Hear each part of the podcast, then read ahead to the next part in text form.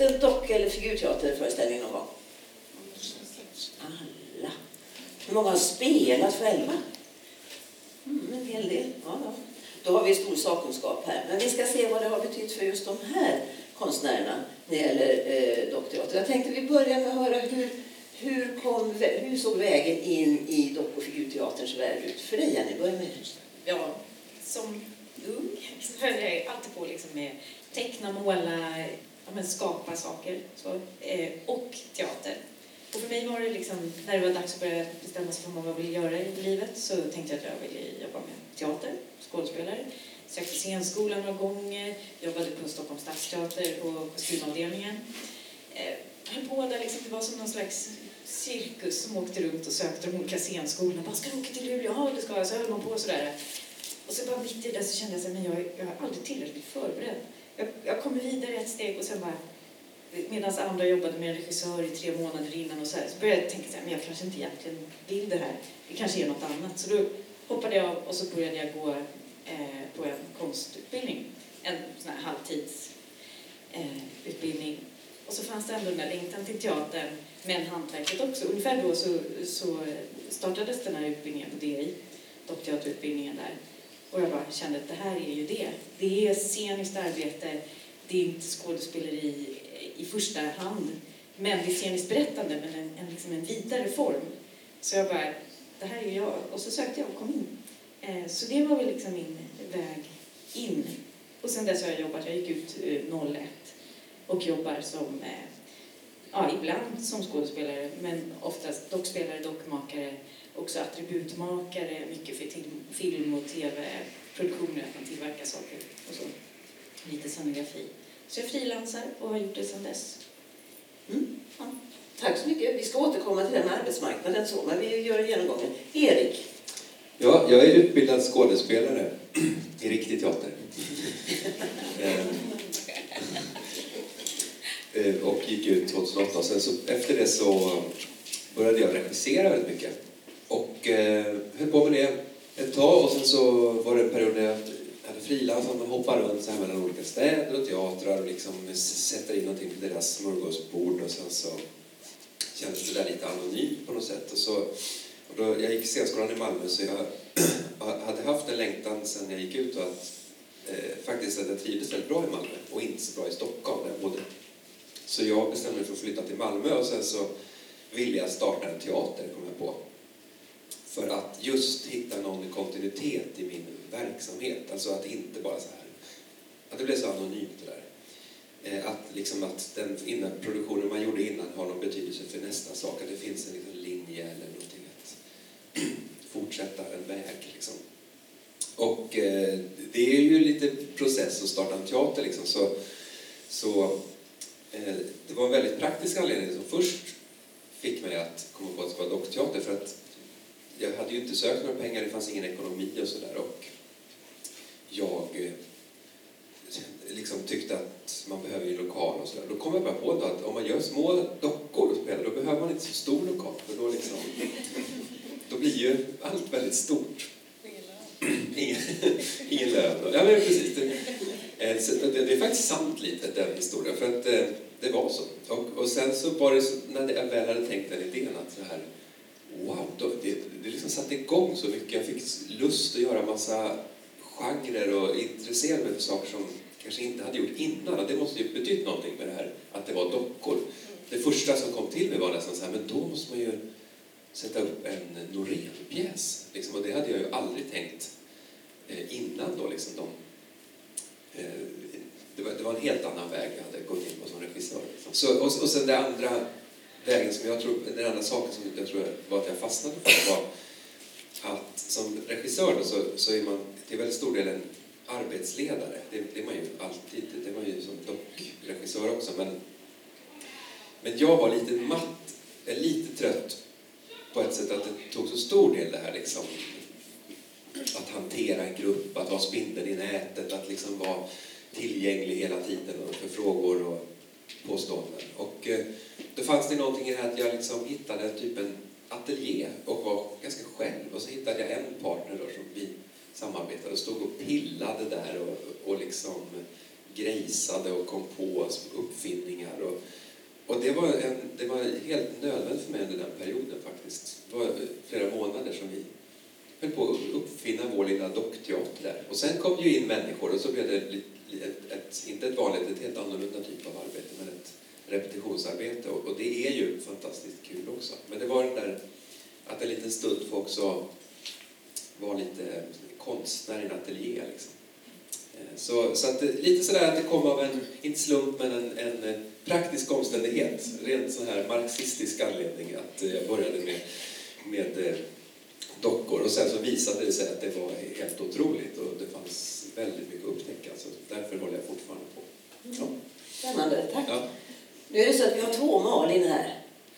Malin Morgan och Malin Halland. Och vi har, de har själva föreslagit att vi kör med Morgan och Halland. Det låter som två figurer i en dockteaterpjäs tycker jag. Så Morgan, varsågod. Uh, god morgon. Uh, mitt möte med dockteater var, jag hade sagt till dig Erik att jag ville jobba med dig. Och sen så gick det ganska kort, det tror jag, några månader, så fick jag ett telefonsamtal Eh, och en förfrågan då om jag ville vara med i en pjäs på hans nystartade teater nere i Malmö. Och så blev jag så här skitglad och sen sa han så här, det är dockteater. Och då bara kunde jag liksom inte det. Jag hade ju extremt mycket fördomar. Jag såg liksom framför mig så här att jag skulle ha svart kroppstrumpa, polotröja, röra mig liksom väldigt smidigt och långsamt. Och att det skulle vara så här heligt på något sätt. Och det kändes att det kommer, det, går, det går liksom. Det kan det, kan jag. Alltså, jag, jag är för hetsig. Det kommer aldrig gå. Men och så jag, under allt detta tänkte jag, fast det var helt tyst, och sen så sa Erik så här, fast det kommer inte vara så här heligt. Jag bara, okej, okay, då vågar jag. Mm. Så, så så var det för mig. Och det ångrar jag inte en sekund. Men det var så, så det blev. Vilken uppsättning var det? Funktionell dumhet. Mitt första möte med teater, eh, var, då var jag tre. Och då var jag på Marionetteatern. Det här är jättelänge sedan. Och då såg jag Nalle Puh. Och jag blev livrädd för tiger. Så rädd så att min mamma sa vi måste gå. Och när vi kom ut i foajén så stod Mikael Merska där och sa men ni måste inte gå riktigt än. Du kan titta på föreställningen genom den här glasrutan som fanns i dörren. Så då såg jag resten av showen fast bakom glas och då vågade jag. Och sen efter... Då var jag tre. Och sen så bad Mikael Merske, min mamma, att eh, kan inte stanna så ska ni få träffa någon ur ensemblen. Och då trodde ju mamma någon utav människorna som skulle spela, som hade spelat. Men det var Ior som kom ut.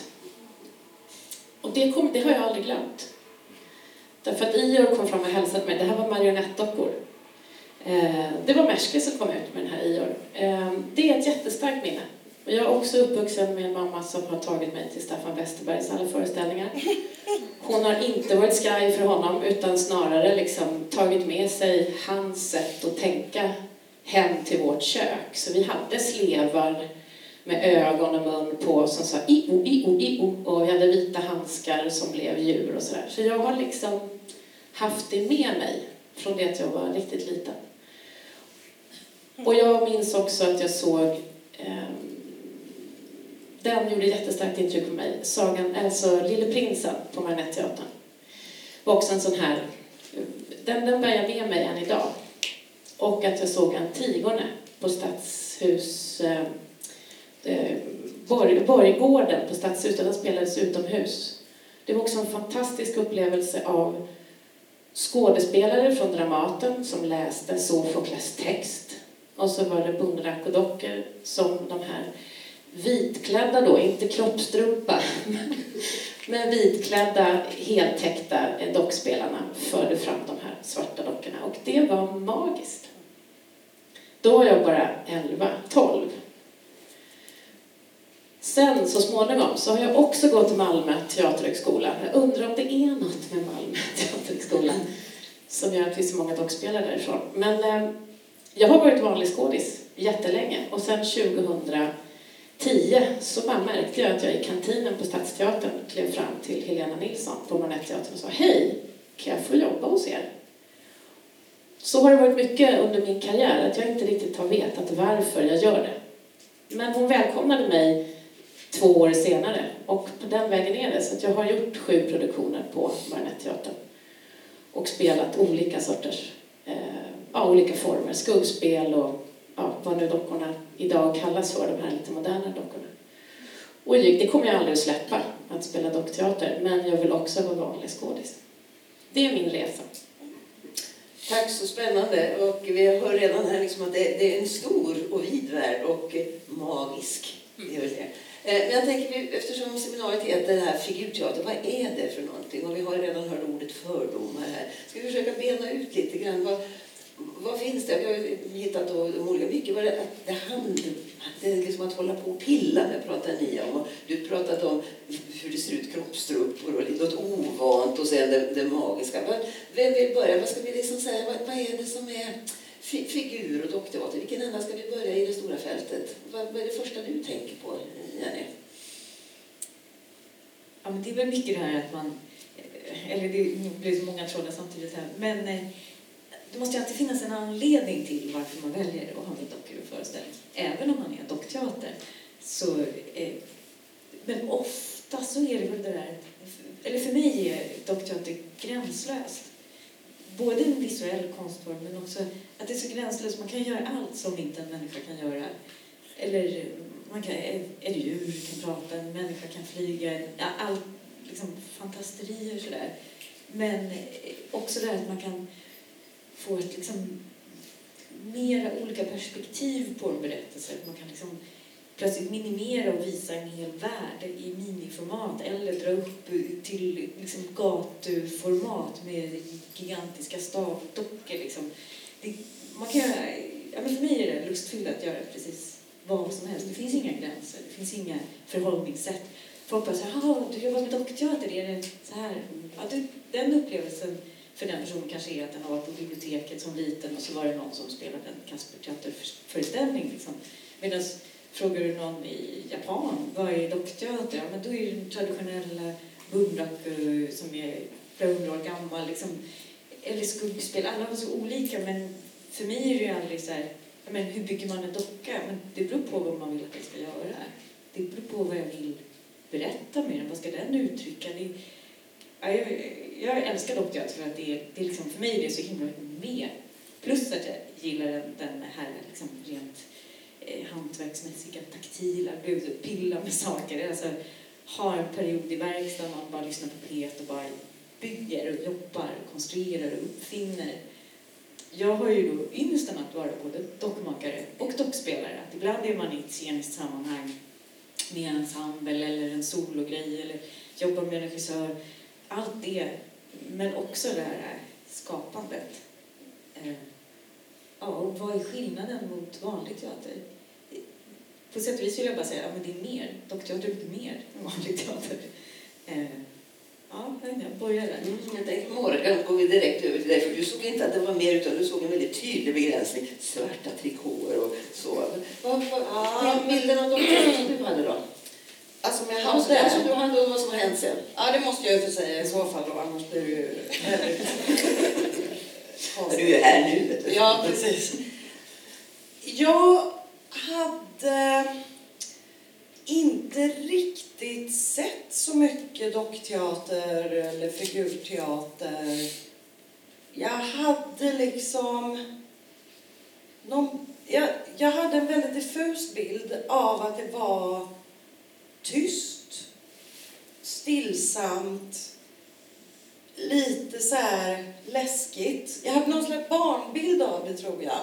Eh, det är väldigt roligt att vi båda två, jag blev väldigt rädd för både teater och, och nu sen i vuxen ålder då, när Erik sa dockteater, att, att, att man kan bli rädd för det, det säger ju någonting, det säger ju att det i alla fall inte är det säger, tänker jag, att det är ganska starkt uttrycksmedel eh, om man inte värderar känslorna. Eh, nej men så att min bild av det var liksom att det skulle vara så här mörkt, lite så här, ja men som någon slags meme. liksom, jag hade en jätteflummig bild av det och att det skulle vara så här lite heligt otroligt vördnadsfullt och så. Men nu har jag en helt annan bild av det, men framförallt så tycker jag att det finns så mycket olika former av figurteater. Jag kan tycka att det som är gemensamt kanske i det som jag uppfattar som en gemensam nämnare i all liksom, eh, figurativ scenkonst, då, om man ska kalla det det, det, det är att det finns en hängivenhet och en, ett bildkonstmoment som som är inkluderat på ett helt annat sätt än i vanlig teaterteater där, där bildkonstmomentet reduceras till scenografi och ibland så, försök, och ibland så liksom kliver scenografin fram och står eh, starkare än själva pjäsen och berättelsen och ibland får den stå bak och är obefintlig. Men det där är liksom som någon kamp hela tiden medan jag tycker att i figurteatern så blir den liksom inkluderad. Och vilket gör att det känns eh, som att det blir liksom en eh, texten och bilden och uttrycket och valet av liksom hur man gör det estetiska eh, utseendet i föreställningarna. Det blir liksom som en...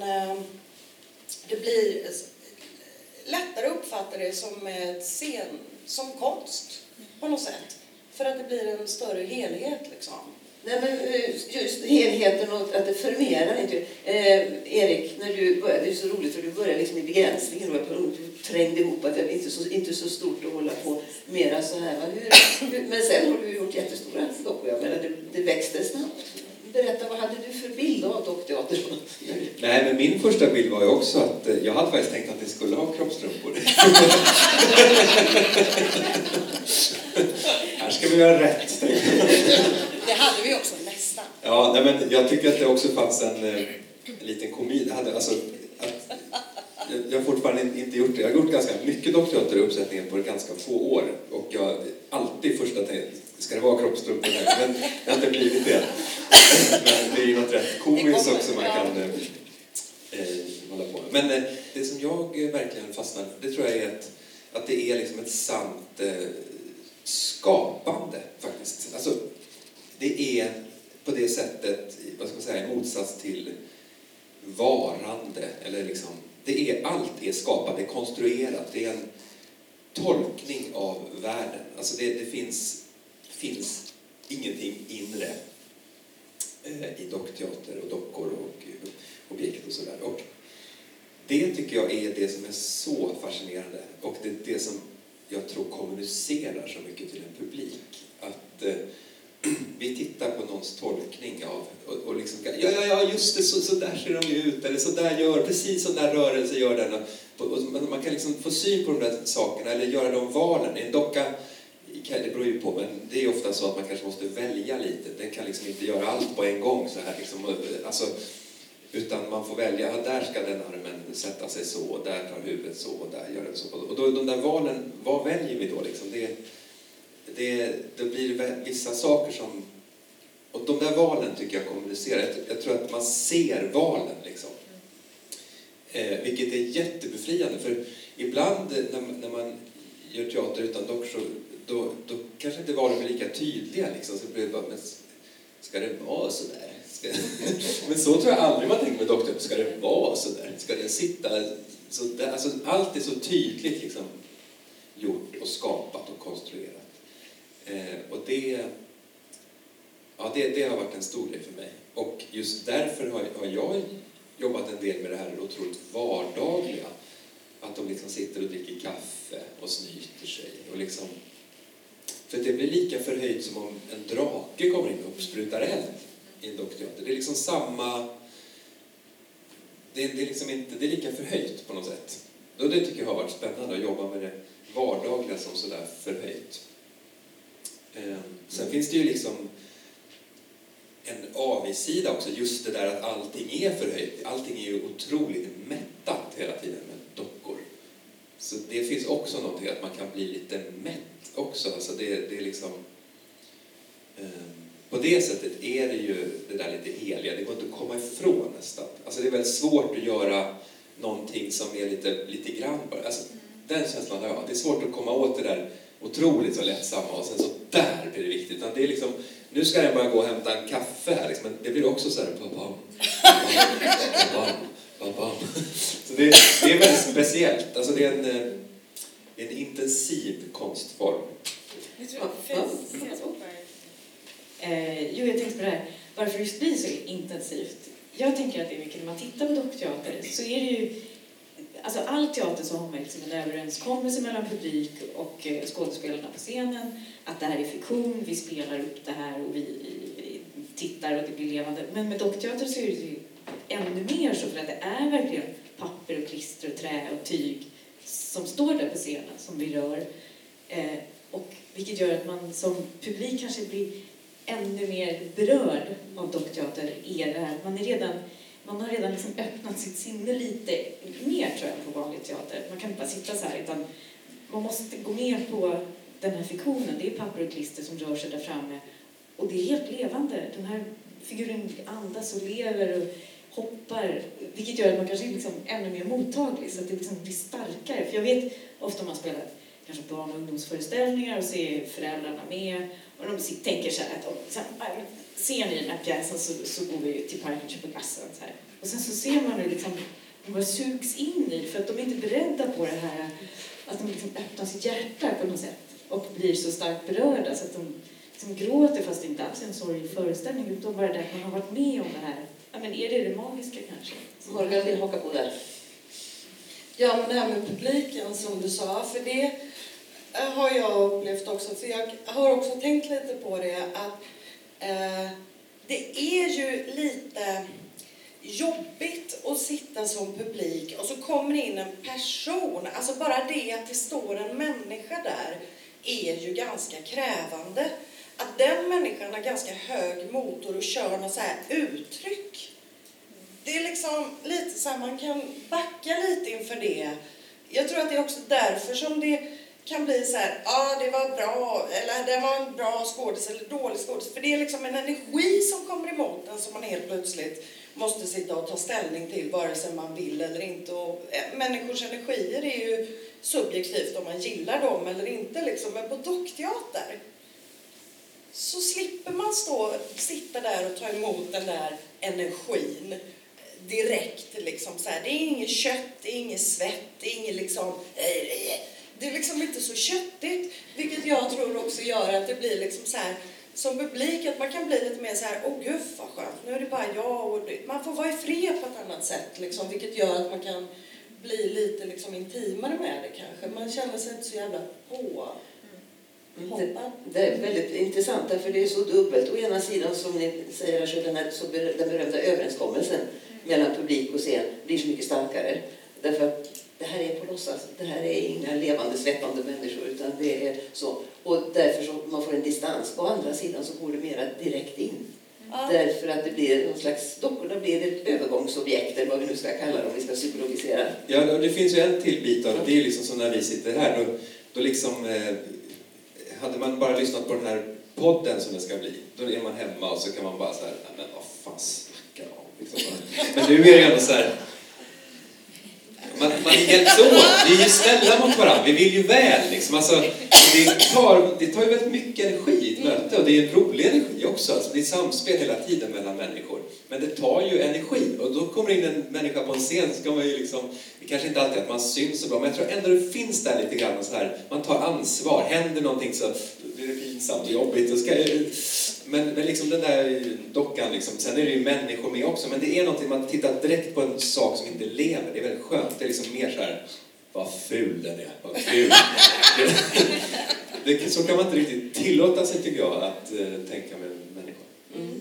Men nu är det ju så att det är människor på scenen också. Och då måste vi föra in det här med att vara dockspelare. Då, Att ni båda, både, Mor, både Morgan och Halland är, är ju skådespelare eller skådespelerskor och så är ni dockspelare. Så vad är skillnaden? Om vi börjar hos Halland.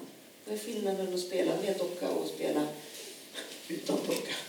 Ehm, den första, den första föreställningen jag var dockspelare i var Systern från havet det var ganska stora dockor eh, och masker. Dockorna var ungefär så stora som fyraåriga barn.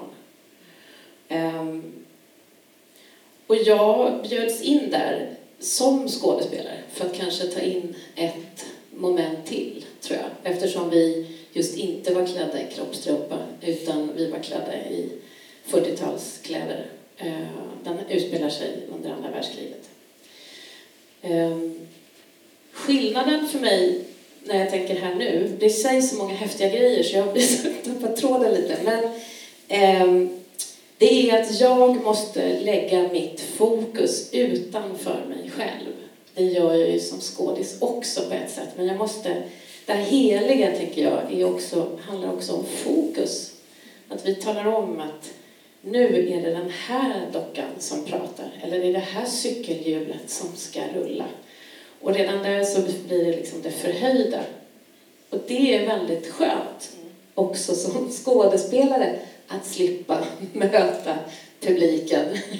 Som du sa, att det kan vara jobbigt att vara publik. Eh, så. så det sköna kan också vara att vi leker det här tillsammans. Den här grejen är död, men häng med på den här resan. Jag får den att leva tillsammans med mina kollegor.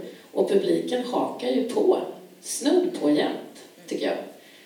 Så det är skillnaden, tycker jag, att, det är, att vara väldigt fokuserad på det som är strax utanför mig själv. Eh, och bjuda in till en lek mycket tydligare än när jag spelar vanlig Shakespeare. Liksom.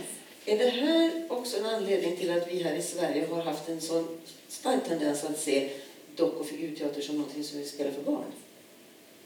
En närheten till lek, jag tänker. Ja, jag tror det. Jag tänker när jag, när jag träffade kollegor i kantinen och sa att eh, vad gör du nu? Den vanliga frågan, vad gör du? Ja, jag är på Marionetteatern. Och jag tror alla lägger huvudet på sned. Ja. Ehm, det tycker jag säger ganska mycket. Att, ehm, jag kan också berätta att det skulle tas ett jättestort fotografi på den stora ensemblen på Stadsteatern där alla konstnärliga yrkesgrupper skulle vara med. Och då råkar en skådespelerska hamna bredvid, jag var inte med vid det här tillfället, men råkar hamna bredvid Marionetteatern och hon fick spader. För hon vill absolut inte bli förknippad med dockteater.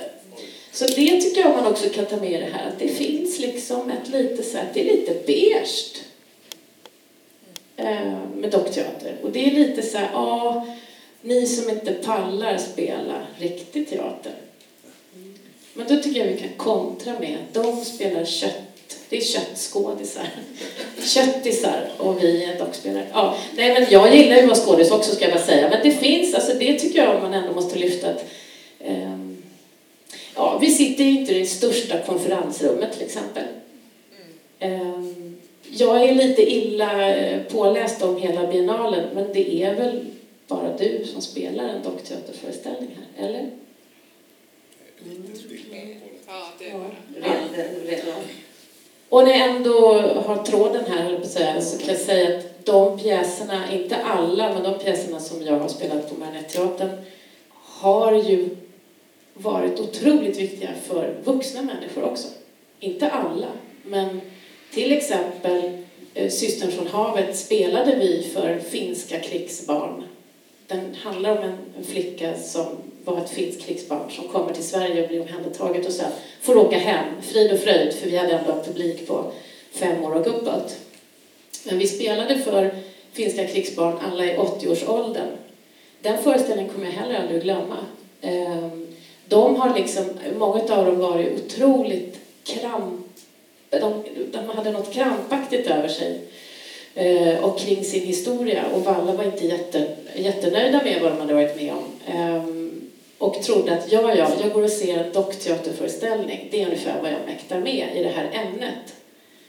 Men just det där att de, tack vare dockorna, vad sa du, övergångs... Ja, övergångsobjekt. övergångsobjekt gjorde att, alltså, att det, tårarna bara rann i det här rummet och människor som inte hade gråtit över sin historia gjorde plötsligt det. Ehm, Ja, nu har jag babblat, kände jag. Men eh, det är en tanke i alla fall. Det är ju jätteintressant där. Jag tänkte vi ska inte uppehålla oss vid det gamla, hur det har varit och att det med Kasperteater som vi kanske alla har utsattes för i lekskolan eller på dagis eller så eh, tidigare. Och det här. Inget ont om Kasperteater nej, heller, inget- skulle jag vilja säga. Nej, men att det har blivit den enda bilden av det. Och då tänker jag på när ni, när ni talar om det heliga och högtidliga kring det, så tänker jag att så är det ju inte hos Kasper. De bankar ju på varandra utav bara fasen alltså.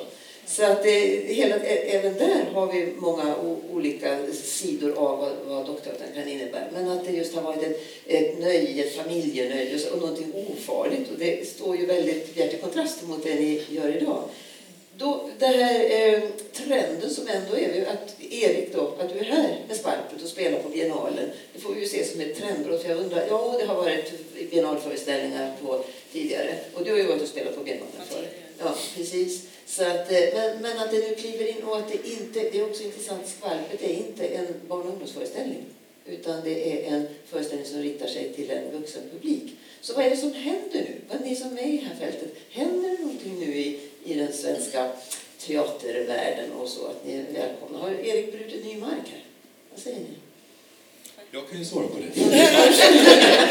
Tänker låta de andra svara först. Du ska få din chans också. Jag, jag tror att det går i vågor. Är, man kan kalla det mode eller trender eller förhoppningsvis så hoppas man ju att varje sån här uppgång att det bara ska bli mer och hålla sig på mer istället för att gå tillbaks. För om man ser tillbaks till exempel på Marionetteaterns historia så är det ju liksom 60-talet, 70-talet, de gjorde massor med vuxenföreställningar som absolut inte var barn och ungdomsinriktade liksom. Och sen kanske det vill ha i träda på något sätt och sen om man ser internationellt, man har varit på festivaler, det finns ju alltid så här otroligt så här groteskt, grovt och sexualiserat, alltså allt kan man säga. Splatter, eh, dockteater, så det, det är som, men i Sverige så det, har det varit, det har varit svårt att sälja eh, för vuxna. Det är ju som det här seminariet eh, handlar om, var, varför vågar inte vuxna boka eh, dockteatrar? Det är så hårt rotat där. Men jag tror det här är liksom, trenden nu, det som jag tycker är väldigt roligt är att det är liksom fler som öppnar upp. Att, som Teater Lumor till exempel, som jag har jobbat med, eh, de uttrycker ju aldrig i, sina liksom, reklamer för sina föreställningar så skriver de aldrig ens ut att det är dockteater, men de har dockor i väldigt många av deras produktioner nu. För de vill inte då skrämma några, de vill inte sätta en stämpel att folk som inte vet vad dockteater kan vara, att de bara säger aha, doktor, nej det verkar svårt eller fånigt, jag går inte. Utan de skriver inte det och sen bara mitt i så kommer ett inslag av dockor. Eller att en hel föreställning är dockor, men att det är liksom wow, att man, att man når ju ut till fler. Medan då har du gått istället spåret bara, det här är en dockteater, punkt. Och du fortsätter att nå ut till liksom din eller ja, jag vet inte. Hur hittar du ditt publik? Ja, precis. Ja, men apropå det här med låg status och eh, bilden av dockteater och så var det nog en del i det där läget i mitt liv och i, i, i min konstutövning att, att det var väldigt, det var en sak som jag tyckte var så befriande att med, när jag kom på det här, dockteater, alltså det, det var något så här, det, det har ju ingen människa gjort, men alltså de vet ju inte någonting. Alltså det är inte som att man Alltså det, det, det kändes lite som att eh, det kommer inte jämföras. Och det, jag kan göra på ett sätt, det kommer inte bli fel. Det blir liksom någonting. Och det har låg status. Att jag visste ju att dockteater, det, det är en del som till och med inte tycker man ska kalla det för det. Utan det är figurteater, objektteater, vad det kan vara. Eh, men jag tyckte det lät så blaffigt, fel och liksom så att det var så skönt att kalla det dockteater. Så det, var, det ska heta Malmö dockteater. Och, eh, och det var en jättehärlig utgångspunkt. Alltså det finns något lite så underdog-perspektiv på det. ett statement för underjorden. Ja, precis. Jag ska inte försöka vara fin här. Liksom. Och, eh, eh, då gjorde vi den här Funktionell dumhet, vi tillsammans och några till. Och, och så, det, det, det kan ju ha med alla möjliga saker att göra, men när vi liksom skickade ut de här pressmeddelandena när vi snart skulle ha premiär, alltså det var sånt jävla tryck. Jag tror vi var, var med i varenda tidning. Alltså Sydsvenskan hade ett åttasidigt reportage med liksom 20 bilder. Alltså, det var helt, och det bara bokade på som en smäll. Alltså, sen tar vi inte in jättemånga, liksom, men ändå Men det har vi bestämt att vi inte ska säga. Att, Att vi inte tog in mer än 40. Jaha, det var fullt fel det. Ja, men för att vara, alltså man jämför sådär hur det är i Malmö och hur, hur, hur få publik där så var det helt enormt. Alltså det, så det, det blev, i Malmö där så kändes det som att det slog ner som en bomb faktiskt. Det är Eh, intressant. och det- Jag tänker att det var så pass out. Det var ju flera eh, liksom, bekanta till mig, sådär ytligt, som trodde jag hade blivit knäpp. Alltså på riktigt. Alltså han har flyttat till Malmö. Alltså det går jättebra för honom. Vad, vad, vad hände nu? Sådär liksom. Eh, Att jag flyttade till Malmö och startade en dockteater. Och liksom det, det, det var faktiskt som, folk tyckte det var extremt liksom. Men jag var ju underhållen av det. Alltså jag tyckte det var roligt. Men sen tycker inte jag det är kul att bilden är så på dockteater. Det är ju, det är ju idiotiskt liksom. Men, men man kan också vända på det ibland och utnyttja det lite grann. Och Alltså det är ganska befriande. Det var bara det. Nu ska vi se, nu är både Hallan och Morgan på. Jag tror att Morgan var först, men nej. Håll, tråden, håll tråden Hallan. Nej men det här med att bryta ny mark och trendigt och bla bla bla. Utan att liksom kliva på några känsliga tår så tror jag att det ganska länge i Sverige har funnits någon slags så här, eh, scenkonstnärlig tröttma. Både hos utövare och publik. Där liksom där det fanns en topp för ett tag sedan där det- teatern var, kändes som att det var ganska coolt att gå på teater, man hängde på Galeasen, alltså det fanns liksom ett eh, Båpa i Göteborg, alltså det fanns en liksom eh, det var något spännande, det var något lite trendigt, folk liksom hängde, det var coola, alltså så här, det fanns en liksom vurm. Eh, sen orkar man ju inte kanske driva i hundra år. Och sen så har det liksom, och nu känns det som att eh, överlag så här, det finns hela tiden en önskan om att hitta den här eh, föreställningen där publiken smäller av. Och det blir något så här, alla måste se. Och på något sätt är det som att alla hela tiden fastnar i att leta efter den föreställningen så här om och om och om igen. Och så så här, eh, kammarspelet är så här dött, ingen vill se. Alltså det är så här lite, lite sökande och då är Malmö ett rätt coolt ställe för de har ju på ett väldigt avspänt sätt bara fortsatt undersöka utan att på något sätt ha en förväntning om att resultatet av de sceniska undersökningarna ska bli att publiken smäller av. Eller så. I Malmö är det rätt så här eh, avspänd stämning. Det är så, här, men vi tänker testa lite det här. Jaha, ja men det var ganska intressant. Lite så här, alltså så här, det finns en, liksom, en undersökande pågående process i den stan som, som jag tror faktiskt har laddat hela landet med ganska liksom, nya tankar och så. Och så, kom, så kommer du och gör liksom, dockteater för vuxna. Och då blev det lite så här, det här är min egen personliga tolkning, att det blev liksom lite så här automatiskt ett fantasteri. Det var faktiskt så att publiken smällde av. Eh, och de blev så fascinerade över att de smällde av, för det var så jävla tråkigt egentligen. Alla gick jätte, det var bara grått, de gick jättelångsamt. Det handlade om Arbetsförmedlingen. Alltså så här, det, var, hur, det i sig var en del av, att man satt och tittade på det och, och smällde av blev ju ännu mera avsmällande på något sätt. Liksom så här.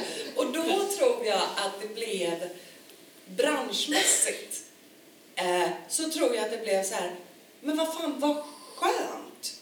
För det blev så som kammarspelet blev så här, fan vad skönt, det här är ändå någonting som har någonting man kan ta vidare, som man kan bygga på. Det är en kommuniké, det är kommunikation, det är liksom en eh, intressant att gräva. Det är ju klart att det var intressant att gräva när det helt plötsligt blev så här kammarspelet, att det var så här, publiken kom och det kändes som det hände på riktigt. De tyckte spelet var nedtaget och naturalistiskt. Om man tänker på hur publiken då uppfattade kammarspelet liksom. Nu tänker väl vi lite så här att det inte kanske är så, att det var lite så här och så. Men då tyckte de ju att det var naturalism. På samma sätt som de första eh, målningarna med perspektiv som kom. Då folk svimmade ju För de hade aldrig sett målningar med perspektiv. Så de upplevde det som verklighet. Alltså det blev så stort. Det kan vi nästan inte förstå idag hur stort de tyckte att det var. Så att på något sätt har det liksom blivit... Så jag tror nog inte att det är en trend. Utan jag tror snarare att det är från branschens sida, sett vi som jobbar med scenisk form, att det snarare har blivit så här en gammal tradition som har plockats upp igen på ett nytt sätt. För alltså dockteater för vuxna finns ju i hela världen, typ, fast utom i Sverige. Eh, men här i Sverige då. Att det har blivit som en, en ny möjlighet eh, att utforska och blanda, som Lumor gör, mellan liksom, och så här, jag tror att det kommer pågå en utforskande process i det. Nu blev det lite långt. Men, men varsågod, vi ska se. Halland, Halland fortsätter. Nej, nu kommer jag, jag vet inte varför jag viftade förra gången, men eh, nu tänker jag att det coola med eh, dockor och dockteater är att eh, dockor har ju inte Insta, Instagramkonton och inte Facebook och de kan liksom inte vara en karaktär, alltså de kan ju inte vara en individ ute i samhället och ha följare och sådana där saker. Eh, kanske kan, jag kanske har startat något här nu, eller har redan, jag vet inte, det kanske redan är så. Nej, vart jag vill komma är att det coola med dockteater figurteater, eller vad vi nu ska kalla det för, det här faktiskt upphöjda. Därför att det går inte att säga det här är så jävla verkligt. Eh, då, eh, eller att det är realistiskt.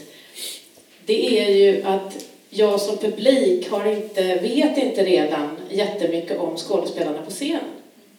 Därför har fått många skådespelare idag, inte alla, men vi, tar kändisarna.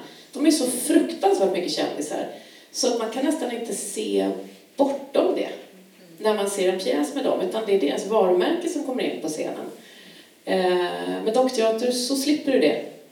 Och då blir du också som publik, eh, då kan du ta till dig historien. Och det tycker ju jag personligen är kanske därför jag håller på med teater. Att få berätta en historia. Att få ge en present till publiken. Här fick ni en story, häng med. Så. Eh, det var det jag tänkte på, vad som skiljer dock och köttisar ifrån. Apropå det där som du sa nu, att man eh, har förväntningar på en känd skådespelare som kommer in. Jag jobbade på Långa Näsan och vi gjorde en ungdomsföreställning som hette Innanför ögat. Och eh, den var skriven av en ung tjej som gick på gymnasiet som hette Amanda Roller. Och eh, de, eh, eller, eh, Långa Näsan utlyste en berättartävling och så fick de in massor med berättelser från högstadie och gymnasieelever och en av dem blev då den här föreställningen om en eh, ung flickas väg ut ur anorexia. Men under arbetet när vi hade börjat repetera så hade vi en referensgrupp som var då ett gäng från Högalids fritidsgård, deras tjejgrupp Eh, så de kom och eh, vi fyra dockspelare, skådespelare satt och hade en genomläsning av manuset och så var det här gänget här. Och sen eh, när vi började, hade läst klart så började vi liksom berätta. Oh, och, där, och det är en docka då som spelar här och så en docka som kommer in där och docka hit och docka dit. Till slut så var det liksom en av de här 14-åringarna bara, alltså jag måste bara fråga, vadå docka? Liksom bara, ni ser inte docka, vadå? Vadå för dockor? Vi bara, okej, okay, men Långa Näsan är en dockteater. Det hade de ingen susning om. Så de bara, och då såg man hur de bara så backade i stolarna och bara, äh, fy fan, jag är 14, kom igen. Så vi bara, okej, okay, nu måste vi rädda det här. Då hade vi kommit en bit i repetitionsarbetet så vi liksom plockade upp eh, två eh, tonårsdockor, eh, tjejer, som står vid en lyktstolpe och så de är på väg ut på stan och den ena ringer hem med sin eh, mobiltelefon till sin mamma och den kunde vi redan ganska bra, så vi liksom spelade upp den här scenen och man såg hur liksom axlarna bara åkte ner på de här fjortisarna och bara wow, wow, det var liksom, det var som att det där var jag liksom. Det var som, alltså de, de sa ju allt det där sen när vi spelade föreställningen, det här som man verkligen, det är därför man jobbar med dockteater, man lägger in så mycket av sig själv. Det var, och de sa just precis det där. Det var liksom inte en känd vuxenskådespelare med keps bak och fram som bara ”Jo, nu är jag 14”. För det går de inte på. De sitter och bara, nej, du är 35 och spelar. Och inget ont om det, det kan man göra fantastiskt bra. Men de var så himla lättade för att det, då kunde vi spela jättekänsliga scener. Vi kunde ta upp jättejobbiga saker. Eh, ett, litet sexövergreppsscen. Och det vart liksom inte, man kan lägga in så mycket man själv pallar för att det är dockor. Man kan liksom, ja, ja, det är bara dockor, eller jag kan gå med. Och det var precis det där att man, eh, distansen som gör att man kommer mycket närmare. Och sen tänkte jag på en till sak där med om det är en trend eller inte nu. Eh, dockteater för vuxna har ju gjorts av nästan alla svenska dockteatrar genom åren. Eh, vuxenproduktioner då och då, men det är svårt att sälja för att det är liksom Ja, men då har det varit, man har, dockteaterpubliken vet att Långa Näsan finns, att Tut finns, att Teaterspektaklet, Sesam, alla finns. Så det är kanske de som har varit mest intresserade av dockteater som kommer och tittar. Det som är väldigt roligt nu, som är befruktande, är att det plötsligt är fler vanliga teatrar som vågar ta in dockteatern. Och jag, bara känner att det kan bara bli mer, bara liksom befrukta varandra och jag tycker det är otroligt roligt. Så det hoppas jag inte är en trend som bara fortsätter liksom. Morgan Levi. Men jag ska bara säga jättekort apropå det där med att läsa in. Det finns ju forskning på hur vi fungerar i hjärnan, vi människor, att har vi inget uttryck som ges oss så, så applicerar vi det själva. Eh, ni kanske känner igen att ni i möten ibland tänker så här eh, jag undrar hon, hon kände, hon blev liksom ledsen då. Men om man skulle gå och prata med alla människor om sin tolkning om det så skulle man upptäcka att kanske 95 procent av de där tolkningarna är felaktiga. De är inlästa. Det är vi som tolkar. Om man gör så här i en speciell situation så betyder det någonting. Och därför blir det också så klistrat, för det, det sitter i hjärnan att vi klistrar fast vid objektet saker. Det är också så här tamagotchis och alltså leksaker. Alltså så här, vi, vi har en tendens, också nu i robotiken, vi har liksom en tendens att applicera känslor på objekt i hjärnan. Det kan vi inte styra själva. Så att vi är också ganska försvarslösa inför det här eh, figurteaterfaktumet. Och vi Ja, går men till ja. jag tycker bara också säga någonting med, apropå trend eller inte. Alltså det är ju en, det finns ju en sån, eh, eh, kan man kalla det, motsättning genom, antar jag, hela teaterhistorien. Alltså, det finns ju den Diderot-dialogen där det handlar om, om, om det kommer utifrån eller inifrån. Eller, alltså liksom, det där är ju två skolor som, som finns hela tiden. Att, eh, eh och eh, där liksom Brecht och, eh, och hela modernismen egentligen inom teater har stått för liksom det konstruerade, det teatrala, det förhöjda. Och sen är det Stanislavski-traditionen som var bakom. Och, sådär. och, det, och, och i Sverige har vi ju den ena spåret där, det, det mer instrumentella och eh, har ju varit starkt influerad av, av tysk eller berlinsk teater sedan 90-talet. Liksom. Och där finns det ju, fri, alltså, Teatertribunalen kom på 90-talet och var starkt influerad av det. Sen kom, nu pratar jag om Stockholm, det är där jag har liksom blivit vuxen. Och, eh, och sen så Teatermoment. Och i båda de fallen har ju liksom det scenografiska och det har även funnits figurer och dockor. De har ju aldrig kallat det dockteater så, men att det, det används som medel, liksom en slags antites mot det här äkta känslor och här ska vi gå runt och känna och sådär. Och eh, jag gjorde praktik på tribunalen, jag gick på scenskolan, jag, jag har följt Teatermoment och, och eh, också, också sett teater i Berlin och sådär. Liksom, det ska man inte heller glömma, att det passar ju ganska bra in dockteater. Det, det tillhör ju den delen av den liksom, expressionistisk teater av, ja, eh, där man, där man liksom inte letar efter så att säga, det sanna just här och nu, liksom, utan det handlar om en viss eh, kanske tolkning eller en intellektuell ingång i det. Och, ja. ehm, och, eh, och det där tänker jag, ja, eh, liksom, ja, jag vet inte vad jag säger, men jag, jag tror inte riktigt på det här dockteatern har liksom kommit tillbaka. Men samtidigt finns det någonting att, att det görs också i Hollywood. Alltså det, nu säger jag emot mig själv, men, men, men eh, alltså det görs ju dockfilmer. Det kom ju här om året den här, eh, alltså det kan ju vara stop motion. Det är en jätteinspiration för mig i Team America, av de som gjorde South Park. Det var kanske, det kanske var den stora anledningen till att jag kom på det här med dockteater för den är så underbart. Och sen gjordes ju nu, han Kaufman som har skrivit det här i huvudet på John Malkovich, gjorde en film som heter Anomalisa som är en sån stop motion-film. Också sån där som utspelar sig på ett hotell, en deprimerad man. Som, alltså det är en sån tråkig handling, liksom, men, men allt är så otroligt välgjort liksom, och manuellt stop motion. Och sen har vi också sen eh, slutet av 90-talet, början av 2000-talet den här serie, alltså serie, seriekonsten liksom, som har slagit igenom för vuxna som börjar läsa serietidningar och eh, självbiografier, politiska teorier. Um, det, det kan jag koppla också på något sätt. Jag har ibland sagt sådär att ja, men jag ser mig som teaterns motsvarighet till seriekonsten. Liksom. Det, det har samma förhållningssätt som serien har till litteratur. Ja, det är väldigt bra. Det, det, det gör det begripligt och alltihopa ja. vilar ändå i en tradition och en grund. Det är, liksom ja. inget, det är inget hugskott som Nej. kommer någonstans eh, Nej, från yttre rymden. Och jag känner inte heller någon lojalitet mot dockteater. Jag känner mer att jag verkar i den traditionen. Eh, jag kanske slutar göra dockteater imorgon, liksom. ja, men jag kommer fortsätta i den traditionen. Det där är ju viktigt. Vi, har, vi är så snabba att vi ska sätta etiketter på varandra och företeelser och liksom, eh, genrebestämma teater eller så. Men att här är det, jag tänkte vi ska börja prata om processen. Lite grann. Hur går det till nu då? Nu ju, har vi en expertpublik här som har sett och många har själva gjort det. Men det, när ni, då, vad, är, vad är skillnaden då när du gör det? Jag, jag tänkte, när vi hörde er beskriva här väldigt liksom, rufft vad eh, funktionell dumhet var. Att pitcha den idén kan liksom. Ja, det är jättetråkigt, det är grått och det är arbetsförmedlingen. Hur säljer man det på en utbudsdag, frågar jag. Men eh, så liksom, hur, hur, går det, hur går det till? Vi har hört eh, Halla prata om historia. Var börjar arbetet? Om vi börjar hos dig då, som är regissör och sätter igång det. Eller så, hur, hur börjar ett projekt?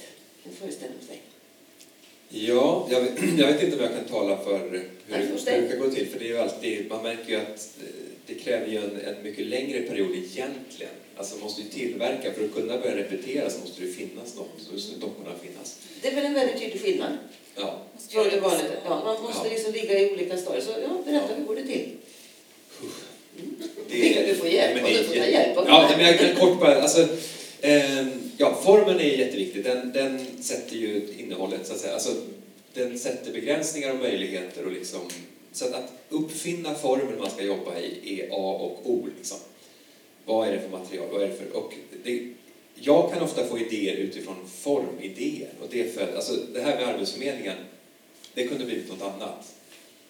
Jag fick eh, låna en verkstad och där fanns det kartong. Och så, jag hade aldrig gjort en docka, så skulle testa att göra en docka. Så tyckte jag på första försöket att det blev jävligt roligt med det här i kartong och de fick en rolig gångstil och liksom och det födde att och så är jag vän med Roland Paulsen som precis hade höll på med sin bok om arbetsförmedling så jag fick läsa ett utkast och då blev det bara, men det blir ju bra. Så, så frågade jag honom och sa, ja men du får gärna använda mina texter därifrån. Eh, så, och sen bara la jag bort den där boken och så fortsatte vi tillverka dockor. Liksom. Och eh, kom på att vi skulle kalkera arbetsförmedlingsrum och sådär. Men det var ju lust i själva skapandet av det här. Sen var det liksom, det var ju panik när vi väl skulle sätta ihop det här. Ja. Det var ju alldeles för kort tid och liksom så. Men, men då hade man ju redan gjort det här. Allt fanns ju, dockorna och men, men alltså det är en del. Sen, sen vi kan väl växla lite. Ja, jag tror att, ja. Och vi går till det, att plötsligt spela med pappdockor. Hur var det, eh, Morgan, du hade inte spelat eh, med dockor tidigare, eller? Nej. Det hade inte heller spelat med dem. Ingen, hade, ingen i rummet hade ingen jobbat med det. var färska. Ja. ja men alltså så här, det var ju, fanns ju, det var, eh, alltså det var jag tänker så här, som skådespelare, det finns ungefär lika många metoder, tänker jag, som det finns eh, skådespelare. Så att jag kan ju bara prata för mig själv. Um, men det var ändå ganska eh, snabbt kom man på att man var tvungen att dela upp liksom momenten. Eh, och hitta någon slags sätt att först så här, först, jag, jag kommer inte ihåg, jag tror att jag gjorde så här att jag först tänkte hur jag skulle spela det. Och sen valde utifrån det vad jag kunde översätta till dockan. Men det är ju på mikronivå, så vi pratar så här. Nej, men det kanske är 10 procent av de som kommer hit som verkligen har Okej, okay, vad kan jag av det använda då, stockan? Den kan inte göra så. Men den kan göra så. Liksom, fast så. Okej, okay, och den kan göra så. Ja, då har jag det. Alltså det är ju liksom ett mikroarbete som, som man måste gå in och göra och också göra ganska snabbt. Sen hade ju vi att vi inte själva sa våra egna repliker utan att det var en annan skådespelare som läste vad dockan sa.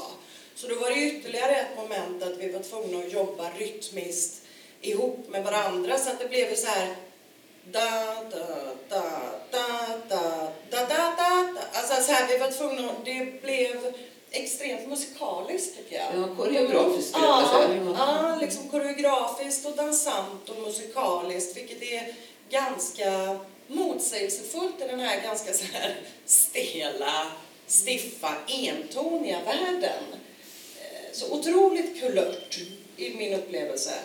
Och sen så vill jag också tillägga att det för mig, det här som du sa förut, att man får sån frihet som skådespelare att inte ha blicken direkt riktad och inte ha kravet att skjuta ut sin mening så här liksom gjorde att jag kände att jag blev, fick en sån jävla tillgång till mitt eget instrument genom den avslappningen att få jobba i fred som jag har eh, gett mig fan på att ta med mig i mitt andra arbete sen.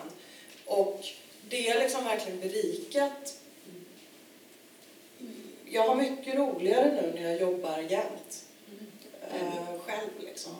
Runk kallas det kanske, tror jag. Eh, jag tänkte, Jenny, du som är dockmakare, för när, när Erik körde igång så då började du med att göra dockorna själv också. Och du är utbildad dockmakare. Det här som eh, Morgan är inne på, vilka möjligheter vi har och att man jobbar på mikro. Hur tänker man när man är dockmakare, att göra olika dockor i format och uttryck? Ja, men dels måste man, jag tänker som när vi jobbade ihop med Det nya riket, då får man ju liksom börja med så här, vad, vad vill man vad vill, hur vill vi, ska det vara liksom, jag menar alla de här konstnärliga uttrycksvalen man måste göra från början, som sen blir en begränsning. Och då var du, eller du frågade hur man skulle göra liksom crazy, liksom stora huvuden, minikroppar, spela lite i den andan som du gjorde Arbetsmiljöpjäsen. Och du bara, nej jag kan tänka mig mer naturalistiskt. Och då bara liksom krympte dockorna, de blev otroligt så här eh, finlämmade, finlemmade, de kunde verkligen gå på riktigt. Vilket gjorde att sen i repetitionsarbetet, då kan man inte bara liksom slarva förbi utan då måste den gå verkligen på riktigt fram och sätta sig vid var tyngdpunkten, nu den inte satte sig där och sådär. Eh, så varje docka blir liksom ett nytt instrument. Verkligen. Och när man spelar så måste man liksom börja med att undersöka. Men är det här helt platta figurer som bara kan röra så med ögonen så? Eller har de totalt mjuka leder, Det måste passa varenda, varenda böj, varenda eh, liksom, pendelrörelse. Så, eller en docka kan ju vara liksom fyra lösa delar som fyra dockspelare samarbetar med. För den kanske ska kunna splittras isär och flyga åt alla håll och sen vara ihop en fast figur som kan röra sig över scenen. Alltså, det, det är så svårt att säga någonting generellt, så här, hur tänker man när man bygger en docka? Men det beror på dels vad man vill att dockan ska kunna göra. Och det måste man ju, även fast manuset kanske inte ens är klart när man börjar bygga, så måste man liksom ändå göra vissa val. Betyder det att du måste ha ett mycket tätt samarbete med så att säga, dramatikern, regissören och dockmakaren? Det måste vara väldigt precis från början. Innan man börjar. Mm. Sen kan man alltid liksom, eh, om det är mer på en institutionsteater, det kanske finns flera verkstäder, då kanske man kan börja repetera, man kanske har provisoriska dockor så länge, testa lite grann så att man hela tiden kan komma tillbaks till verkstaden sådär, ja, men vi behöver nog att den kan göra det här också. Ja, men då får man bygga om lite, konstruera om och sådär. eh, men sen ofta man jobbar på, eller när jag jobbar på en mindre teater, då är det kanske ofta att jag ska spela också själv. Och då måste det ju helt självklart vara i princip klart till repstart, det man ska göra. Ehm, en viktig sak är frihet är ett ord som du använde, Erik, är att det var en frihet att använda dockteaterns form i, i, i fritt tolkad bemärkelse. Men också storleken tänker jag på. Att man kan ju spela med jättestora dockor. Jag hade en otrolig upplevelse en gång i världen när jag såg eh, Teater du Soleil och spelade eh, revolutionspjäsen 1789. Och de plötsligt kommer in med jättelika dockor och fräser fram i publikhavet och som vi går till skvalpet som är liksom så, det är så smått så du får använda videoteknik för att vi liksom ska kunna se vad som händer. Vad, vad, är det också sån här, vad ska jag säga, eh, lödighet i det? Att man kan, det som är dragspel, du kan använda storleken blir en viktig faktor i vad man väljer att göra. Eh, ja, absolut. Som hela formidéerna på något sätt är det ju. Eh, eh, och det är ju lite, det blir ju en jätteskillnad om jag sitter som att en gubbe som leker dockskåp eller att någon som står och ska manövrera två meters docka. Såklart, det är en helt annan sak. Ehm, men sen tänker jag också på att, att det är att, att repetera dockteater är liksom det är ju, det, alltså det, det är så... Nu har jag inte jobbat med en ensemble med dockspelare, det ska jag säga. Och då, det kan jag tänka mig ser lite annorlunda ut. Men jag tycker också det är en bit som är rolig, att, att, att jag har jobbat med skådespelare som inte kanske har jobbat så mycket med dockor. Så att det kan göra att dockspelet inte alltid, alla gånger blir liksom det helt perfekta. Så där liksom. Å andra sidan har, kan de ha en väldig känsla för situation, textbehandling och, och liksom, som jag uppskattar. Jag har ju jobbat jättemycket med text i mina eh, föreställningar. Men det är ju något djävulskt eh, tålamodskrävande. Alltså det, det, är så, det är så traggligt så det, det finns ingen motsvarighet inom alltså vad jag har varit med om i teaterarbete. Alltså, det är de här sekvenserna. Liksom, någon, det fanns i den här nya ligan, det var ju sekvenser där som vi Alltså vi la timmar på så här några sekunder. Någon ska, jäveln ska sätta sig, ta en tidning, någon ska gå till diskbänken. Så här. Och det bara blir fel. Bara, nej, nej, nu knäar dockan, nej, nu flyger dockan, nej, nu, nu ramlar stolen. Och vi ska gå förbi varandra. här. Alltså det är som att det handlar mer, till slut liksom handlar det bara om det där. Liksom. Och det är ju en tjusning, men det är också det är så, det är som när, när, nu har jag ju lärt mig det där, liksom, så där går det till. Det är svårt att komma, liksom, det finns kanske en viss, någon viss typ av genre där det är kanske lite mindre så, men men det är som att man måste bara, okej, okay, ja, man räknar ner dagarna så här, nu börjar vi snart repetera, då är det bara att gå liksom eh, zen-buddhistisk. alltså som regissör också, okej okay, när man liksom jobbar, så här, det blir lite bättre nu, eller hur? Ja, det blir lite bättre. Jag vet. det, är, det, är, det är så tråkigt så det... det, det, är effekten, det är effekten av det som får oss att häpna. Jag måste flika in också, och under det här tragglandet så är det så här, det gör så jävla ont. Ja. Man står liksom åtta timmar om dagen i olika så här, extremt obekväma ställningar. Man bara, aj, vi gör det igen. Ja, men jag ska bara Liksom. Halla, du måste ju föra, för du, när du började då på Marionetteatern så sa du att ja, de tog in mig för att du var lite vanlig skådis, det skulle vara en kontrast där så. Så att jag tänker på det, hur ser du på det att spela med docka, utan docka och de olika storlekarna, det, det här tragglandet som de är? För då kom du ändå in i en ensemble med dockspelare, eller hur? Ja, jag kom in i en ensemble med dockspelare och eh, jag vill bara säga det jättesnabbt att teater är ju en kollektiv konstform. Det är ju det som jag tycker är så cool. Och att spela en dockteaterföreställning är nästan essensen av att vara ett kollektiv eftersom de föreställningar jag har varit med i, där har vi stundtals varit tre personer på en docka. Och det är något av det vackraste jag vet. Eh, att se och också vara med om. Det är verkligen koreografiskt. Eh, och ödmjukt. Därför att det handlar om, ja, Ja, men eller hur? Halleluja. Eh, nej, men eh, jag tycker, eh, när ni pratar om vad att krångliga om man repeterar hur någon ska gå till diskbänken och så, nej nu flyger, nu knäar den och så. Och jag kommer att tänka på att den första pjäsen jag var med i, då skulle vi få en tjej, en av de här små tjejerna, skulle vi få att hoppa upp på ett ganska stort podium och sen skulle hon hoppa efter ett brev och sen landa på mage. Och då kunde jag märka på regissören att aj då, varför tog vi inte en dockspelare ändå? ehm, för att det blev så slitigt en hel vecka och de här vänliga, nej, nej men det, det gick lite bättre.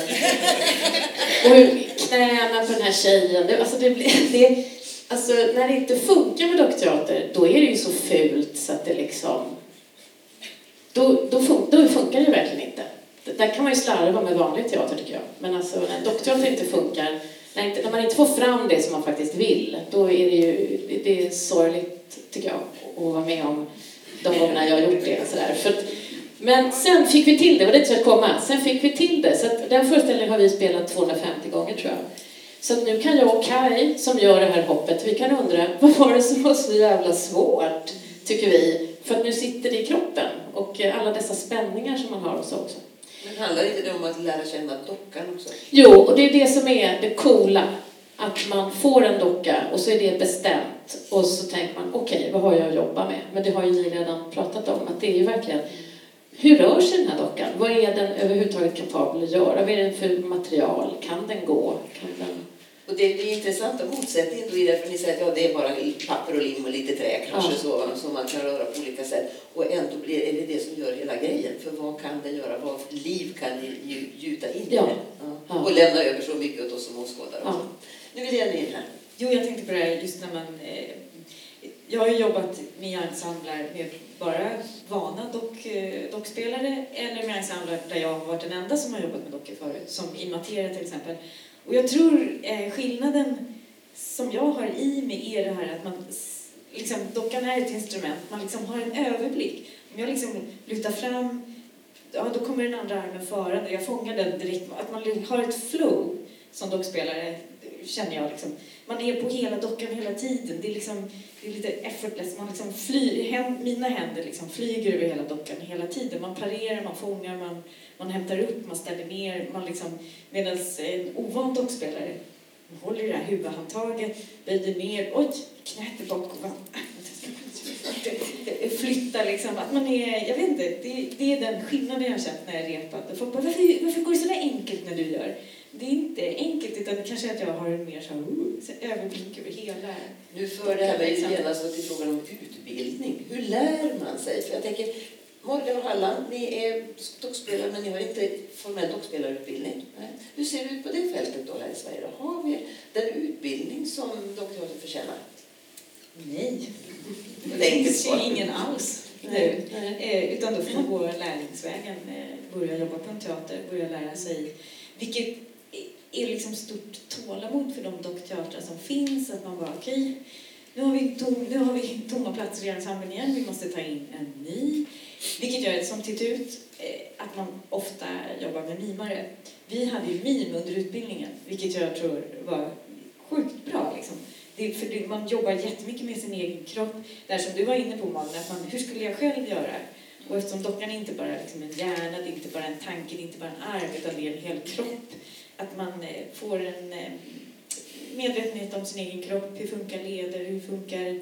Eh, liksom, även fast en docka kan vara liksom en flygande plastpåse med en klump som ett huvud, så även den har en kropp. Mm. Även fast det inte är armar, ben, det är, det är inte en naturalistisk människa. Det behöver det absolut inte vara. Det var en sopkvast. Mm. Men att man liksom har känslan av dockans rörelse även i sin egen kropp. Så att kopplingen mellan liksom dansare, mimare, dockspelare, skådespelare, att det liksom blir flytande däremellan. Så.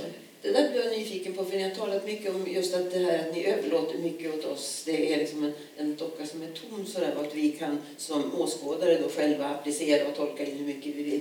Men ert eget förhållande då? Om man nu har den här dockan som skulle flyga och hoppa Halland. Men har inte vi, får vi, ni måste väl också ingjuta och få ett förhållande till dockan och tolka in en massa vem det är, eller? Ja, absolut. Uh, um, jo, man lär ju känna, om jag tar den här Maggan, som är den som jag då har spelat i den här Systrar från havet, så är det klart att jag lär känna henne.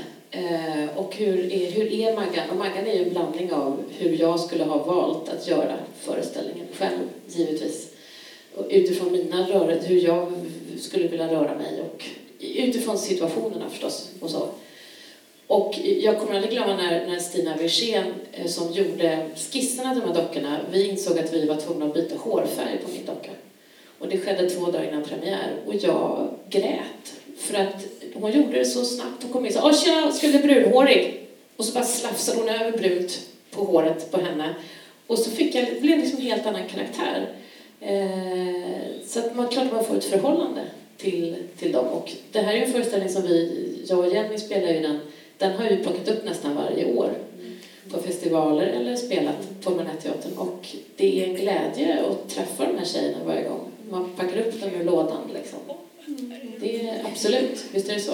Så jag tänker, för då blir det ju ett slags att ni spelar de här rollerna. Då, ja. Jag tänker på det, att vara vanlig skådespelare och dockskådespelare. Så att Ja. säga. Vad, vad- ja, nu, måste jag säga någonting. Ibland man träffar folk som inte jobbar med dockteater och så bara, men hur ska vi titulera? Vad är, det? är det dockskötare? Dockförare? Man bara, what?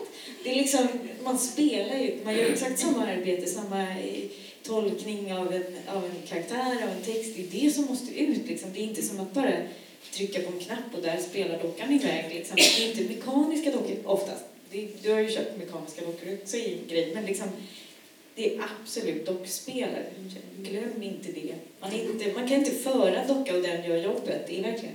så när jag som recensent ser så ska jag, måste jag komma ihåg att det är faktiskt ni som gör jobbet. Och att det är dockorna. Ja, men det är faktiskt, eh, det, det är faktiskt eh, har någon gång reflekterat över lite grann.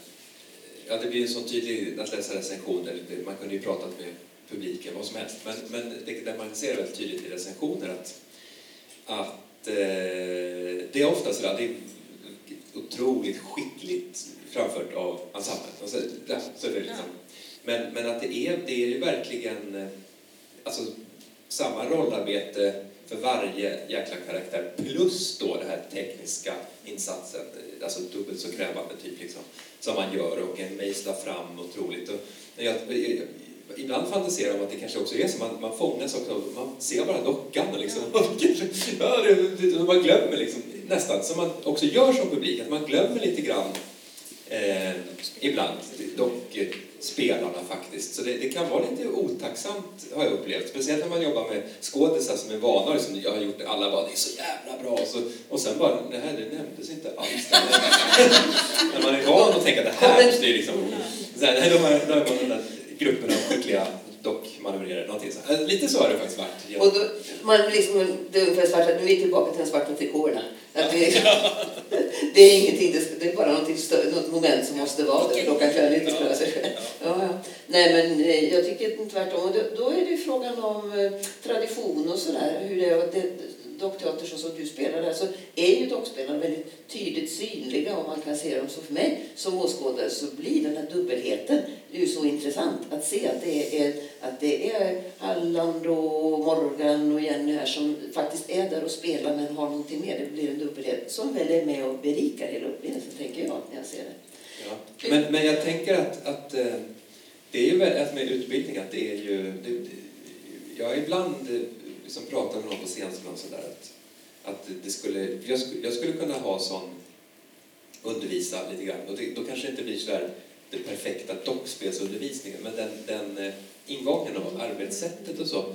Det finns ju liksom scenskolan, har kanske clown eller mask eller eh, någon typ av instrumentell eh, komedia, alltså sådär. Eh, och där tycker jag nog eh, att man skulle kunna plocka in lite mer på, på vanlig sk- skådespelarutbildning. faktiskt. Det kanske blir så tvunget om du nu ska fortsätta och jobba så här. Men Expandera. om arbetsmarknaden och hur är det med arbetsmarknaden som, om man nu vill ägna sig åt dock och figurteater och så. Du har fullt upp Jenny som dockmakare och eller? Berätta. I princip. Hela tiden. Men det är också att jag eh, ju faktiskt ut, utvecklat min verksamhet till att göra mycket attributmakeri och eh, scenografigrejer till, till film och tv också. Det, jag, jag frilansar och jag har gjort det i alla år, men det har ju verkligen flyttat på. Det har ju varit några perioder så efter barnledighet, att det kanske har tagit ett tag, kom, då har jag jobbat. Alltså jobbat med något helt annat ett litet tag. Men sen så varje gång man får börjar få lite panik, det börjar bli närma sig sommaruppehåll och man bara, vad ska jag göra i augusti? Sen har det ringt. Eh, sen föreställningar jag är med och spelar, då är det oftare lite kortare. På, men det är ju också det, jobbar man barn och ungdomsteater så är det sjukt mycket turnerande, vilket jag inte har velat. Och jag har eh, ändå fått ihop det, att sluppit de här jättemycket turneringar. Jag har turnerat också, men liksom mer korta intensiva perioder, inte som en hel säsong. Så, ja. Om vi frågar Halland och Morgan, vi kan börja med Halland här först. Och som, vad ska säga, dockteaterskådespelare, hur ser din arbetsmarknad ut då? Eh, min arbetsmarknad har ju varit Marionetteatern. Mm. Eh, Så att jag har liksom... eh, Jag jobbar ju inte där nu, inte just nu. Så jag växlar ju mellan att vara vanlig skådis och dockspelare. Är du mer efterfrågad som dockskådespelare eller som skådespelare, tycker du? Jag är inte särskilt efterfrågad som dockspelare. Eh, eh, Eller jag har varit det på Marionetteatern. Så, så är det ju. Liksom. Varför jag svävar lite på målet är för att jag för ett år sedan drabbades av utmattningssyndrom. Så att jag är lite så här, ja, arbetsmarknaden, jag har sabbatsår, liksom sådär. Eh, Det behöver man ha ibland Ja, så får vi se precis. hur det artar Ja, sig men det är inte synd om mig, vill jag säga. Jag mår, jag mår bra Ja. och eh, jag kommer tillbaka i en starkare version, kan jag säga. Jättebra. Morgan? Ja, men jag har väl ingen direkt relation till den frågan för att jag är liksom inte dockspelare utan jag har jobbat i två föreställningar med Erik. Eh, så det, vet- det vet jag inte. Jag tror Det att... är jag som är din arbetsmarknad. Det är du som är min arbetsmarknad. Ja, det kan man säga, vad gäller dockskådespeleriet. Så att, vad heter det... eh, Ja, jag passar på den frågan faktiskt. Jenny ville säga något mer. Det var Edna som frågade Erik också, så vi tar Jenny först. Jo, men det, det här nya, att det liksom sprids i andra vanliga kött, köttisteatrar är ju, har gett mig jättemycket mer jobb. Jag jobbar ju liksom med Lumor, nästa produkt, Teater Barbara har börjat ha dockor i nästan varje produktion de gör. Så att det, det har jag liksom framför mig nu. Lite sådana. Så, men då är det kanske inte att man bygger en hel dockensemble som till eh, ditt, eller det nya riket var liksom 15 dockor. Det var otroligt lyxigt jobb och roligt. Eh, Erik, hur är det? Är du bara, bara bara, men är du efterfrågad som dockteaterregissör nu? Eller får du dockor inskrivna i alla dina kontrakt nu? Ja, men lite. Alltså, då när jag startade Malmö Dockteater 2015 så var jag ju helt entusiastisk på det. Liksom. Och så frilansade jag ju fortfarande som regissör. Jag har inte dragit in så många kulor i Malmö på Dockteatern. Men, så att när eh, någon institutionsteater hörde av sig eller något sånt här, vi hade något möte, då, då föreslog jag att, men då gör vi väl en dockteater för vuxna. Och, då, och då, då var det liksom, ja, du, men, ja, men alltså, du kan ju ha med någon docka, men, men du behöver ju inte skylta med det liksom. Till faktiskt nu när det nästan är sådär, jag kanske skulle vilja göra något utan dockor. Är du säker på det? Ska vi inte ha det? så, så faktiskt har det där, har det liksom, de har sett att det verkar gå bra med dockteater och sådär och då, och då mm, är det, sen är det fortfarande lite si och så. Nu gjorde, gjorde vi en grej på Helsingborgs stadsteater i samarbete med Malmö dockteater. Och då var det så här, men det ska vara dockteater och då var det lite svårt med folket då i Helsingborg och sådär. Så. Var det? Eh, ja, lite svårt med publik. Och det, det gäller tydligen hela teatern nu och så vidare. och Så vidare. Så jag vet inte vad som är vad. Liksom. Men fick ju skitbra recensioner och allt sånt, så det var inget sånt. Liksom. Men, men eh, eh, det, det, det, i alla fall har det öppnat upp sig. Så att jag skulle Erik Holmström, nu med dockor. Men- Hörrni, eh, tack för publikfrågan här. För nu, eh, vi, vi har så mycket att prata men vi tänkte vi måste släppa in er Och vi- också. vi- Höra. Har vi, vi sitter säkert och har frågor. Eh, Torbjörn en mick. Är det någon som vill fråga eller påstå någonting? Eller lämna en reflektion med i sammanhanget? Jag säger någonting då. Jag kommer ju absolut från teaterhåll och eh, då tycker jag ju att det du har gjort Erik, jag har ju följt dig sen du gick ut från Teaterhögskolan och, och allt det du gjorde på Turteatern och verkligen textmänniska som jag upplevde dig då formmässigt. Och sen att, tror jag, eh, att just du, och ingen värdering i övrigt, att du, gjorde, att du började med dockor. Det tror jag i alla fall för de unga skådespelare som kommer att, nej men det kanske, det, det är spännande det här. Det finns en ytterligare en dimension. Och det tycker jag har spelat en oerhört stor roll, tror jag, på att man kan göra teater för vuxna och med dockor, att det inte blir det där, liksom, vad var det nu, Kasper som man såg på Skansen för tusen år sedan. Mm. Så det tycker jag, även om du skulle kunna lägga av då imorgon med dockor sa du, men eh, inte, inte, gör inte det. Växla, för jag tror att det kommer att ge mer smak till andra att våga. Att det verkligen har berikat hela teater, teaterns uttryck. Vi har en fråga till den här. Ja, jag har liksom bara varit publik, jag har aldrig spelat något sånt här. Men eh, min fråga, jag var så förvånad när nå- någon av er berättade att eh, man kunde vara den som förde dockan och att någon annan fällde replikerna. Varför gör ni så? Eller varför gör man det? Men jag har varit förvånad. Så? En version. Ja, eh, eh, jag är inte den enda som har gjort så, men i det fallet var det jag som kom på det. Och då var det först rent praktiskt, vi hade 14 dagars eh, reptid. Eh, och jätte, jätte, jättelångt manus. Så då tänkte jag, ja, men det och då hade jag också en bild av liksom, dockteater, det blir ju skitkul. Vi hade inte börjat repetera, vi hade bara skapat de här dockorna. Jag tänkte mig liksom så här, de ska bara, munnen ska bara gå så här. Så pratar de, pratar de, pratar de, pratar de, pratar de.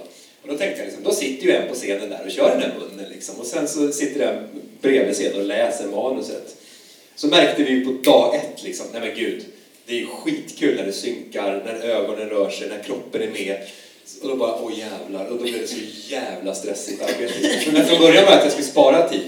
För att de behövde inte lära sig texten då, utan någon kunde läsa. Men så upptäckte vi den där formen som var, som du sa, alltså det här, den här eh, nästan ritualen, eller den här kollektiva liksom eh, det var så vackert. Alltså, vi tyckte det allihopa. Alltså, den typen av samspel som, där läsningen också blir typ av dockspel. Alltså, eh, där liksom är, jag menar, det kunde ju se ut så här, det blir ju synkfel annars. Alltså, man sätter ju varandra på pottan. Om, den, om, en dock, om, om någon karaktär ska säga Nej men jag tycker att det är jättekul! Då måste man liksom, ja men är det så du säger? Ja det är det. Då vet du det. Då, på den här punkten så ska dockan liksom och så kommer det inget ljud. Det är liksom Jag tycker att det är jättekul! Alltså, så, så att det, alltså det, var, ju- det ställdes sådana krav på de som läste och det här samspelet och alla sticken. Alla, alltså, och det där arbetet var ju liksom, så det gjorde jag om ett par gånger till. Alltså, även om det var fruktansvärt krävande. Eh, så var det otro, och det tyckte om många i publiken, alltså det var extremt fascinerande att se det där samspelet eh, som blev väldigt... Eh, Vi kan alltså säga att dockorna är inte bara då lär oss någonting att vi tar in och tolkar, utan de lär oss också någonting om själva teaterarbetet. Ja, och vi kom ju fram till att det var vem som då skulle styra det där. Var det text? Då kunde man tänka att men texten måste ju liksom komma först och så får man följa. Men det blev tvärtom, att det blev liksom dockorna fick styra varenda impuls. Den sitter ju först, alltså innan man, ljudet kommer ut ur munnen så är det, händer det någonting i kroppen. En impuls kommer liksom alltid från kropp. Liksom. Så att det var den som läste som fick vara en riktig servare. Så här, jag tycker att det är bilådet. Vi har flera publikfrågor, varsågod. Eh, Jag är dockspelare i Dockteatern Månstjärnan, Umeå. Första frågan är när får vi se dig eh, komma och spela, eller er spela i Umeå? Och sen en fråga, jag har spelat eh, i 12 år tillsammans med min fru. Och under alla år när biennalen, eh, alltså Bibero, har vi undrat varför kommer inte dockteater där? Kommer du med eh, i Viby nästa år? Eller nästa gång det är Bibero? Alltså det, va? Det är för barn. Och Jo, men... Eh, just det, fan det glömde jag. Det Jag har, jag har deltagit två gånger i Biby Ja. med två dockteaterföreställningar. Ja. Så att Ja. det, det är dockteater där, Ja. vill jag bara säga. Just det. Men väldigt lite. Men väldigt, ja, väldigt lite. Men Men- ändå. Och, bero- men det är också beroende av vilket utbud finns det, vilka föreställningar finns det under den perioden som den urvalskommittén ska välja. Hade du något svar på Umeå-frågan, Erik? Har du någon plan på uppsättning i Umeå? Ja, det är knepigt att få upp. Vi har en riktigt risig ekonomi på Malmö Dockteater, så vi letar mecenat. Men hittar vi någon i Umeå så flyttar vi. Nej, men vi, vi, jag försöker tänka att vi ska göra våra föreställningar turnébara och sådär. Sen är det liksom, har man ingen i ryggen så... Men vi har turnerat i Stockholm och Göteborg. Och där, ja men precis, där hade vi också Gävleborgs teater i ryggen. Alltså, men när det just är föreställningar från Malmö Dockteater så det är, det är jättekul att turnera. Det är min ambition, även utanför landet. Nu kunde jag missat då vuxen dockteater. Men, Ja, vi har kommit fram till eh, slutet. Hur tiden går fort och det här är jätteintressanta ämnen att diskutera. Och jag vill bara tacka er alla fem för ett fantastiskt spännande samtal. Och förhoppningsvis så slutar inte samtalet här.